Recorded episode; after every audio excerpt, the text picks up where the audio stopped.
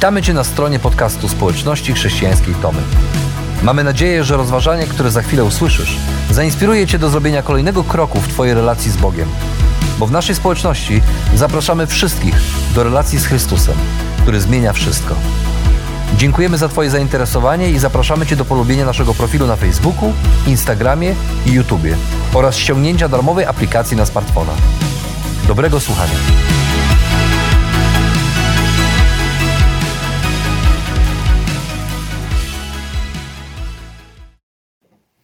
Obyś żył w ciekawych czasach, obyś żył w interesujących czasach. I okazuje się, że to niekoniecznie dobre życzenie, bo te interesujące czasy niekoniecznie są łatwe. Często zastanawiamy się, czy zastanawiano się, czy to jest jakieś chińskie, starożytne życzenie, czy może wcale nie jest to życzenie. Okazuje się jednak, że nie jest to chińskie życzenie, lecz e, wywodzi się z pewnego przemówienia brytyjskiego polityka. Angielski polityk Joseph e, Chamberlain w swoim przemówieniu wygłoszonym w 1898 roku powiedział: Żyjemy w niezwykle interesujących czasach. I dodał dalej: Ja osobiście nie pamiętam okresu, kiedy nasza historia była tak pełna wydarzeń, że każdy dzień przynosił nam nowe tematy, które budzą zainteresowanie, a także nowe tematy, którą, które budzą niepokój. I stwierdził to, zanim nadeszły wielkie kataklizmy i wojenne zawieruchy XX wieku. A śmiało, dzisiaj śmiało możemy powiedzieć, że nasze dotychczasowe życie w XXI wieku przebiegało raczej spokojnie, a nawet bardzo spokojnie i bez większych ogólnoświatowych wydarzeń, które spędzałyby nam sen z powiek. Było tak e, do momentu pojawienia się małego wirusa, który, który tak naprawdę sparaliżował cały świat. Ten mały wirus wywrócił nasze życie, życie ludzi w XXI wieku do góry nogami, a nasz dotychczasowy, znany, poukładany świat e, jakby się zatrzymał i to dosłownie. Wtrącał nasze życie, zakazano zgromadzeń, odwoływano imprezy, koncerty, utrudnione było podróżowanie. A siedząc, siedząc tygodniami w domach, e, zaczęliśmy tęsknić, naprawdę tęsknić za światem sprzed pandemii, za podróżami, za towarzyskimi i rodzinnymi spotkaniami. Zaczęliśmy tęsknić za tak zwaną normalnością. I kiedy na początku 2022 roku, prawie rok temu, wydawało się, że sytuacja została już w miarę opanowana, kolejne kraje znosiły obostrzenia i blokady, można było podróżować, świat zdawał się wracać do przedpandemicznej normalności, pojawił się nowy, kolejny kryzys. I tym razem winnym światowego zamieszania okazała się wojna za naszą wschodnią granicą. A my wszyscy, siedząc w domu, jeszcze mocniej zaczęliśmy tęsknić za światem, światem wolnym od chorób, za rodzinnymi spotkaniami przy stole, za światem wolnym od wojen. Jak to jest, że w świecie, w którym postęp technologiczny umożliwił nam dokonywanie rzeczy, o których kiedyś byśmy nawet nie śnili, nie może poradzić sobie z tak małym wirusem? A jak to jest, że nie wyciągamy właściwych lekcji z tak nieodległej, bolesnej historii? I żyjemy naprawdę interesujących czasach. I tak sobie myślę, że tęsknimy za spokojnymi czasami. Żyjemy w interesującym świecie. Świecie, w którym możemy mieć wszystko, pomimo tego, co się dzieje na zewnątrz, a mimo to ciągle za czymś tęsknimy. Ciągle nam czegoś brakuje, czegoś domaga się nasza, nasza dusza. Tęsknimy za tym, czego żadna technologia, żaden dobrobyt, a nawet pokój na świecie nie jest w stanie nam dać. A to uczucie tęsknoty to uczucie wielkiej tęsknoty towarzyszy nam od zawsze. I to niezależnie od czasów, w jakich żyjemy. To uczucie tęsknoty towarzyszy nam od najmłodszych lat. Bo kiedy jesteśmy dziećmi, idziemy pierwszy raz do przedszkola, tęsknimy za swoimi rodzicami. Tęsknimy za mamą, za tatą. A rodzice, gdy ich dzieci dorastają, wychodzą z domu, to tęsknią za dziećmi, które wyszły z domu, bo dorosły. Starsi tęsknią za młodością, która tak szybko przeminęła, aż w końcu dochodzimy do dni, do kresu swoich dni i tęsknimy za życiem, za życiem, które tak szybko się kończy. Tęsknimy za tym tak bardzo, że czasami ta tęsknota jest wręcz bólem nie do zniesienia. Tęsknimy za akceptacją, za tą bezwarunkową miłością.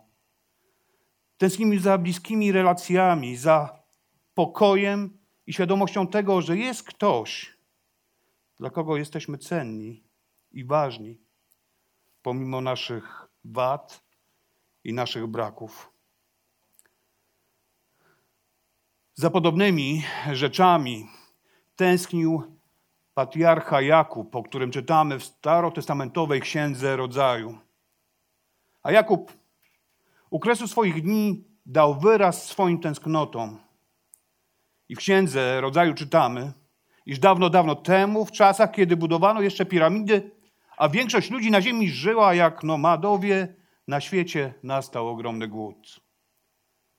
A więc wszyscy tęsknili za pożywieniem, za jedzeniem. Na skutek tego głodu czytamy w tej księdze, jak również innych życiowych sytuacji, o których możemy przeczytać w Bożym Słowie, Jakub wraz z dwunastoma swoimi synami trafia do Egiptu. Jego jeden z najmłodszych synów, Józef, zostaje w Egipcie namiestnikiem, szefem, szefem wszystkich szefów, Zostaje namiestnikiem Egiptu, co w praktyce oznaczało, że był drugim po faraonie. Dzięki temu Jakubowi oraz jego rodzinie niczego nie brakowało. Mieli pastwiska, na których mogli wypasywać swoje bydło. Nie brakowało im ani zboża, ani chleba, a co więcej, cieszyli się przychylnością samego władcy Egiptu, samego faraona. Boże Słowo mówi, że nabywali oni posiadłości i rośli w siłę, rośli w liczbę. A prawdę mówiąc, naprawdę, naprawdę dobrze im się w tym Egipcie działo. Powodziło im się do tego stopnia tak dobrze, że Jakub pozostał tam nie tylko 7 lat trwającego głodu, ale później został na kolejne 10 lat.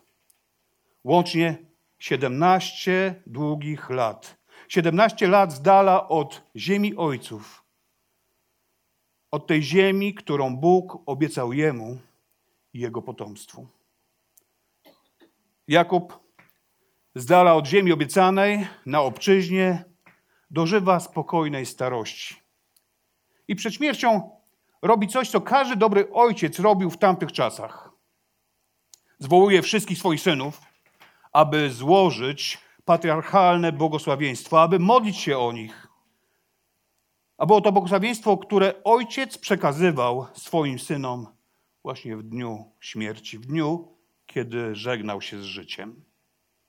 Zazwyczaj odnosiło się ono do życia konkretnego syna, ewentualnie jego najbliższego potomstwa. To trochę podobnie jak u nas z naszymi życzeniami, kiedy składamy sobie życzenia podczas różnego rodzaju świąt.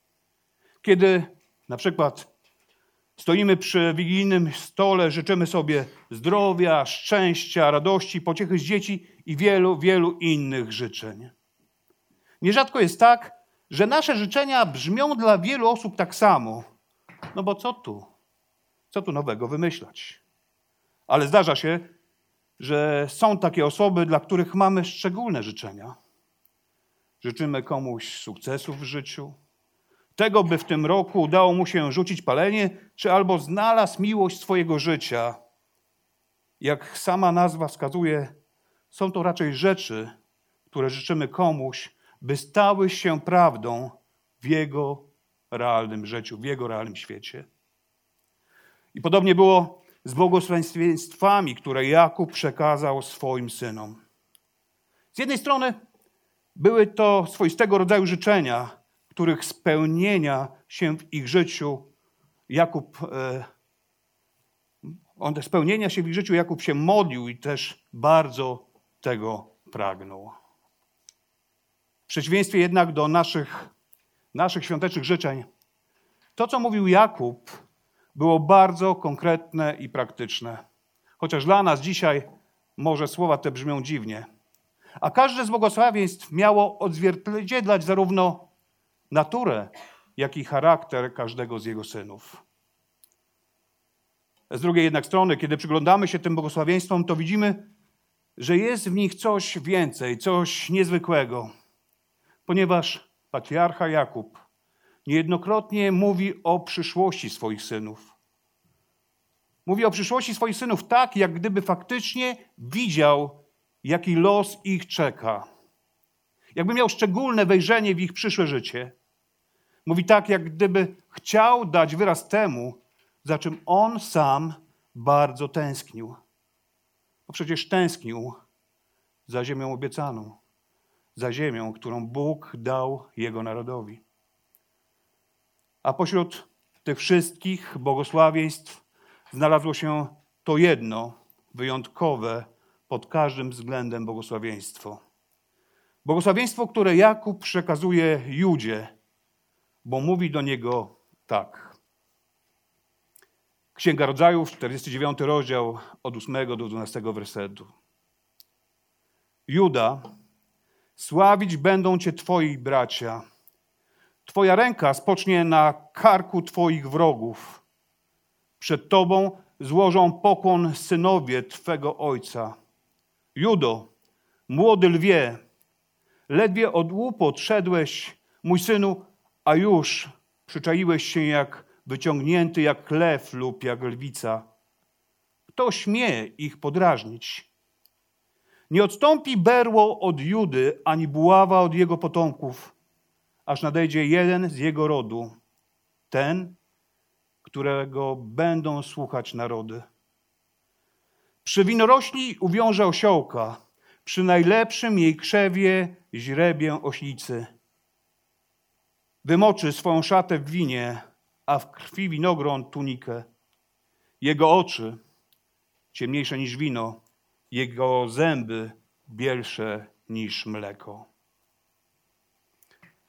I chociaż Jakub spędził naprawdę dobre 17 lat swojego życia w Egipcie, i chociaż tak naprawdę każda jego tęsknota mogła być w Egipcie zaspokojona, chociaż nie brakowało mu tam ani mleka, ani chleba, to mimo to widać, że wyczekiwał kogoś, kto byłby w stanie przynieść jemu jego rodzinie pewnego rodzaju ratunek. Jakub widział, wiedział o tym, że pewnego dnia ma pojawić się zapowiadany potomek Ewy, ten, o którym słyszeliśmy tydzień temu, który raz na zawsze rozprawi się z grzechem na świecie. Wyczekiwał tego, kto będzie w stanie poukładać ten świat raz na zawsze i dobrze. Jakub, patrząc na swojego syna, patrząc na Judę, widział, że ten zapowiadany bohater będzie właśnie jego potomkiem. Bo chociaż wtedy jeszcze mieszkali w Egipcie, to pewnego dnia mieli wrócić do ziemi obiecanej, do ziemi, w której mieli doczekać się króla, króla, którego dynastia miała być wieczna i trwać na wieki. A w tej dynastii miał pojawić się ten zapowiadany. W tej dynastii miał pojawić się ten, którego echo słyszymy do dziś w całej pięknej literaturze Bożego Słowa. I ciekawe jest to, że Jakub, któremu niczego nie brakowało, mówi o tej osobie jako człowieku, który przy winorośli przywiąże źrebie oślicy i który wymoczy swoją tunikę w krwi winogron. O władcy, którego oczy będą ciemniejsze niż wino, a zęby bielsze niż mleko. I z jednej strony to dość dziwny obraz, to dziwne obrazy, ale z drugiej strony taki jest właśnie język poezji, którym posłużył się Jakub w swoim błogosławieństwie. Poezji, w którą Jakub ubrał swoją tęsknotę za zapowiadanym królem i rzeczywistością, którą ów król miał ze sobą sprowadzić. Bo on jego rodzina właśnie za tą rzeczywistością bardzo tęsknili. I była to rzeczywistość, gdzie ten władca gotowy był uwiązać młodego osła przy krzewie winnym. A nie wiem, czy wiecie, ale uwiązanie takiego zwierzęcia przy winorośli nie było najmądrzejszym pomysłem. Było tak przynajmniej z dwóch powodów. Po pierwsze, przywiązanie osła przy krzewie winnym wiązało się z tym, że taki osioł mógł te winogrona po prostu zjeść. A przecież żaden władca, żaden właściciel winorośli nie chciałby tracić cennych owoców. A po drugie, winorośl wcale nie jest najsilniejszym, najmocniejszym krzewem, więc jego wybór nawet pod tym względem nie wydaje się być dobry. Co więcej, istniało ryzyko, że osioł bez trudu się uwolni i w ten sposób nie będzie ani osła, ani krzewu. Tak więc to naprawdę dziwny obraz, jak na opisanie władcy, na którego się czeka. Tylko, że ten obraz wbrew pozorom nie mówi o głupim człowieku, o głupim władcy, który bezmyślnie uwiązuje zwierzę, gdzie popadnie. Ponieważ Jakub próbuje zwrócić naszą uwagę, że za panowania tego człowieka, tego władcy, nawet bardzo delikatne krzewy winne będą tak silne i tak obfite, że utrzymają zwierzę na uwięzi. Co więcej, plon winorośli będzie tak wielki, że choćby osioł nawet coś zjadł, to i tak nie odczuje się tej straty. Ponieważ ten zapowiadany władca przyniesie taką rzeczywistość, że jego szaty będą brudne w wyniku nadmiaru winogron. A żeby to zobrazować, Jakub używa obrazu tłoczenia wina. A w tamtym czasie tłoczono wino gołymi nogami, gołymi stopami, w specjalnych misach, specjalnych naczyniach. I jak to przy tłoczeniu wina bywa, czasami można się pobrudzić. Lecz szata tego władcy nie jest po prostu pobrudzona, lecz jest wymoczona w winie. A jest tak dlatego, ponieważ winogron w misie jest tak wiele, że chociaż ten król podciągnął swoją szatę do ich tłoczenia, to było tyle wina, że ta szata się w nim zamoczyła.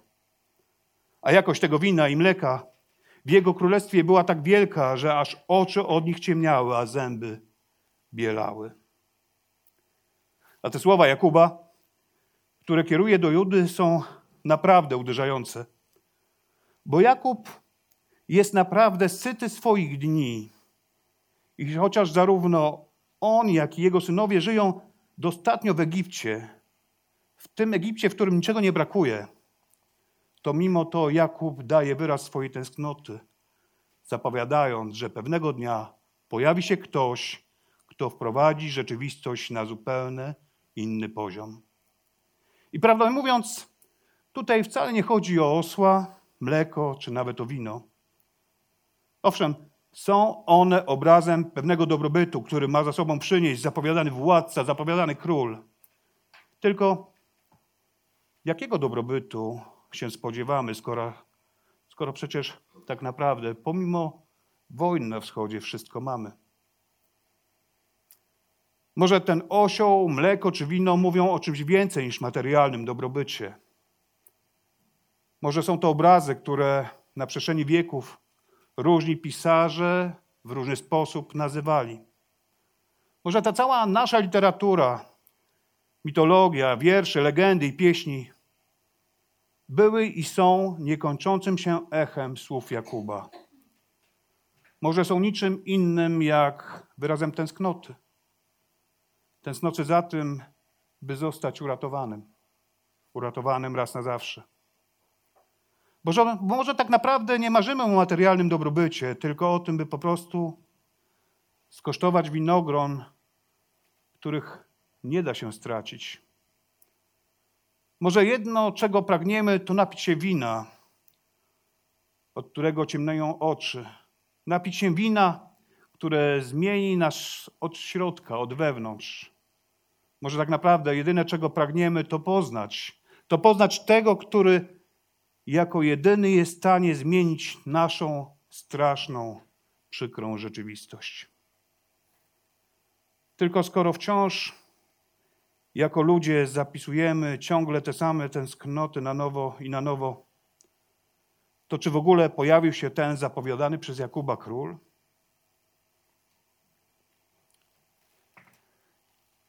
Owszem, pojawił się. Z tym, że wcale niełatwo przyszło nam go rozpoznać. Niełatwo przyszło rozpoznać go tym, którzy byli świadkami jego narodzin, jego przyjścia na świat.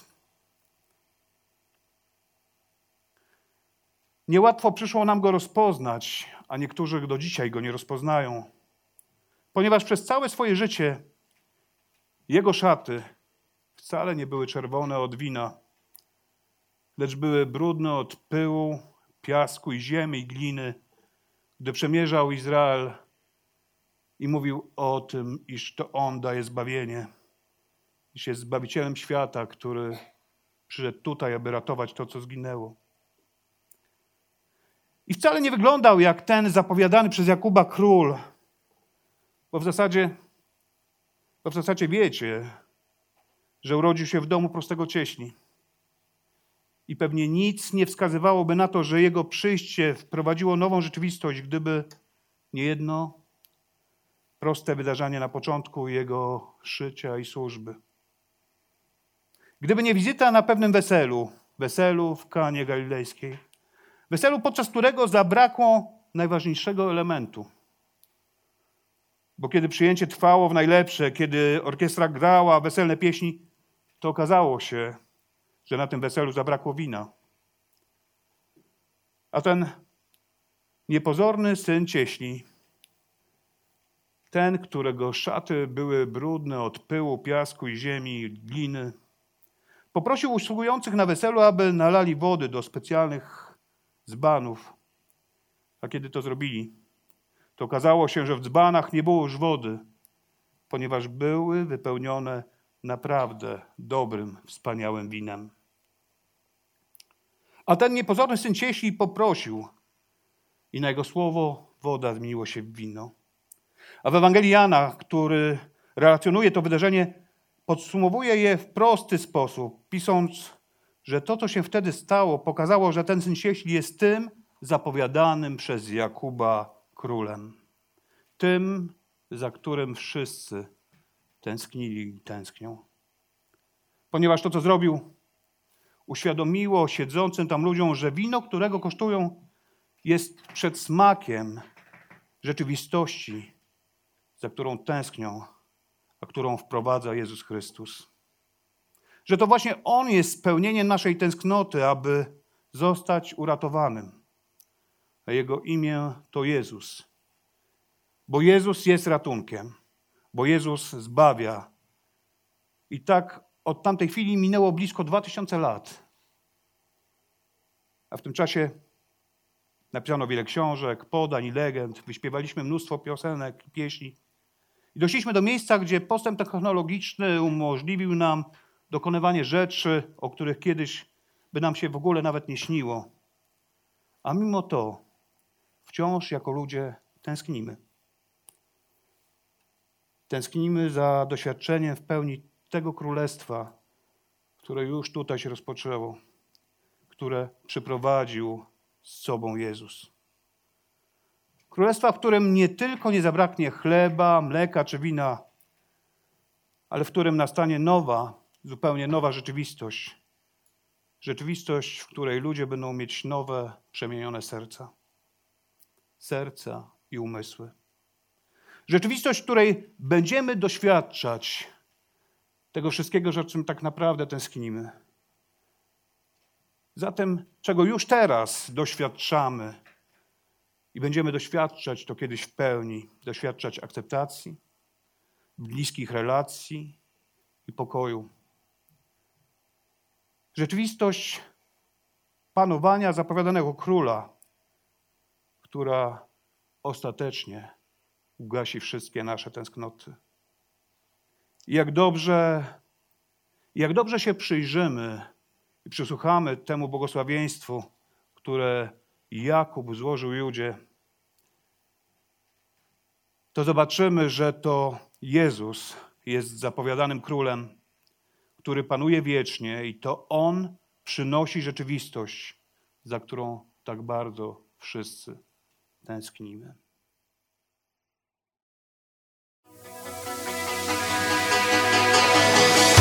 Jeszcze raz dziękujemy za wysłuchanie naszego rozważania. Jeżeli mieszkasz w okolicach Tomaszowa Mazowieckiego lub Łodzi, zapraszamy Cię do odwiedzenia nas na niedzielnym nabożeństwie. Więcej informacji znajdziesz na stronie schatomy.pl.